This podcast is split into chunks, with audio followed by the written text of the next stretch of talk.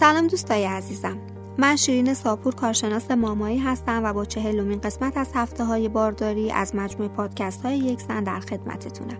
از اینکه تا الان همراه ما بودین خیلی سپاسگزارم. تو این مجموعه پادکست ها سعی کردیم در مورد اتفاقاتی که تو چل هفته بارداری برای مادر و جنین میفته صحبت کنیم. مراحل رشد جنین رو بررسی کنیم و باید و نباید های هر هفته رو برای مادر باردار بگیم.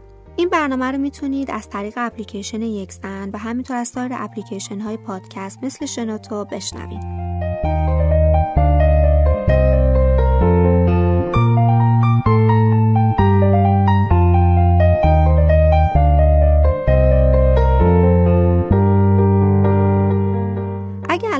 پادکست رو گوش میدین یعنی که هنوز زایمان نکردین. خوشحال باشین به زودی فرزندتون رو در آغوش می‌گیرید. بالاخره این دوران هر چقدر سخت هم که بوده پشت سر گذاشتینش و خودتون رو برای زایمان آماده کردین.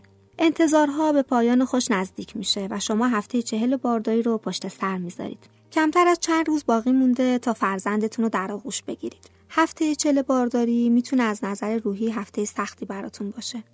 چون دائم به این فکر می کنید که که قرار زایمان کنید.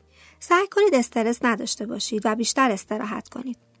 کودک شما هر زمان که وقتش برسه خروج خودش رو نشون میده. این هفته گرفتگی پا مشکلات خواب و خستگی رو خواهید داشت. چون جنین فشار زیادی رو روی مثانه شما وارد می‌کنه تکرار ادرار رو تجربه می‌کنید. افزایش ترشحات واژن و انقباضات برکستاکیس را هم تجربه می‌کنید. پیاده روی رو طولانی انجام بدید تا زمان زایمانتون زودتر شروع بشه. بهتر از روغن یا مواد گیاهی برای القای زایمانتون استفاده نکنید. این کار اصلا توصیه نمیشه.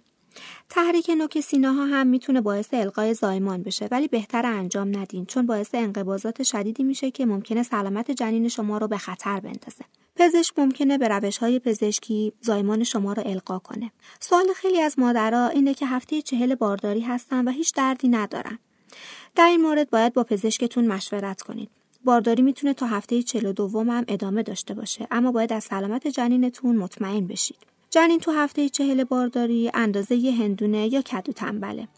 وزنش حدود 3 و 600 و قدش هم حدود 52 سانتی متره. همینجا در مورد قد و وزن جنین باید بگم که این بستگی به ژن پدر و مادر و یا جسه پدر مادر و پارامترهای دیگه ای مثل شرایط مادر در بارداری داره.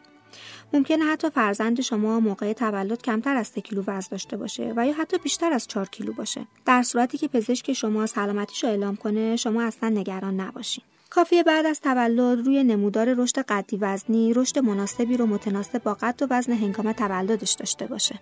تو هفته چهلم بارداری پوست جنین کاملا نرم و صاف شده و بدن جنین چربی رو کاملا جذب کرده و تپل به نظر می‌رسه. بعد از تولد بدن نوزاد آغشته به خون مایع آمنیوتیک lanugo یا همون موهای ظریف و vernix ه vernix همون مایع چسبناکیه که تو دوران جنینی روی پوست جنین قرار می‌گیره که ازش محافظت کنه همه استخونهای جنین به جز استخون جمجمه رشد کاملی رو انجام دادن. علت رشد نکردن استخوان جمجمه هم اینه که جنین بهتر بتونه از کانال زایمانی رد بشه. اگه حجم مایع آمنیوتیک خیلی کم باشه پزشک سریعا القای زایمان رو تجویز می‌کنه. همچنین دهانه رحم هم توسط پزشک بررسی میشه. این بررسی شامل میزان نرم بودن و نازک شدن دهانه رحمه که می‌تونه نشونه از زمان زایمان باشه. تو هفته چهلم بارداری خوردن مواد غذایی که دارای ویتامین دی هستن توصیه میشه چون باعث استحکام استخونهای بدن شما و فرزندتون میشه. نوشیدن سلیوان شیر در روز علاوه بر انتقال مواد غذایی و آنتیبادی مهم به بدن کودک برای بدن شما هم مفیده و باعث ترشح هورمون‌هایی میشه که خونریزی رحم شما رو کاهش میدن. امیدوارم بارداریتون به سلامت به پایان برسه و فرزند سالمی رو به دنیا بیارید. از اینکه تو این مدت ما رو همراهی کردین من و همکارانم در مجموعه یک زن صمیمانه از شما سپاس گذاریم. در صورتی که این مجموعه پادکست ها رو مفید دیدین به دوستان و نزدیکان خودتون معرفی کنید. هر پیشنهاد و انتقادی هم دارید لطفا ما رو از اون مطلع کنید. اگه هنوز اپلیکیشن ما رو نصب نکردین لطفا اون رو نصب کنید و از امکاناتی مثل ابزارهای بهداشت و سلامت بانوان های بارداری و قاعدگیش استفاده کنید. و در بخش پرسش و پاسخ از متخصصین ما سوالاتتون رو بپرسید. تو قسمت تالار گفتگو هم می‌تونید تجربیاتتون رو با دیگران به اشتراک بذارین. منتظر همراهی شما در سایر پادکست های یک زن هستیم. خدا یار و نگهدارتون باشه.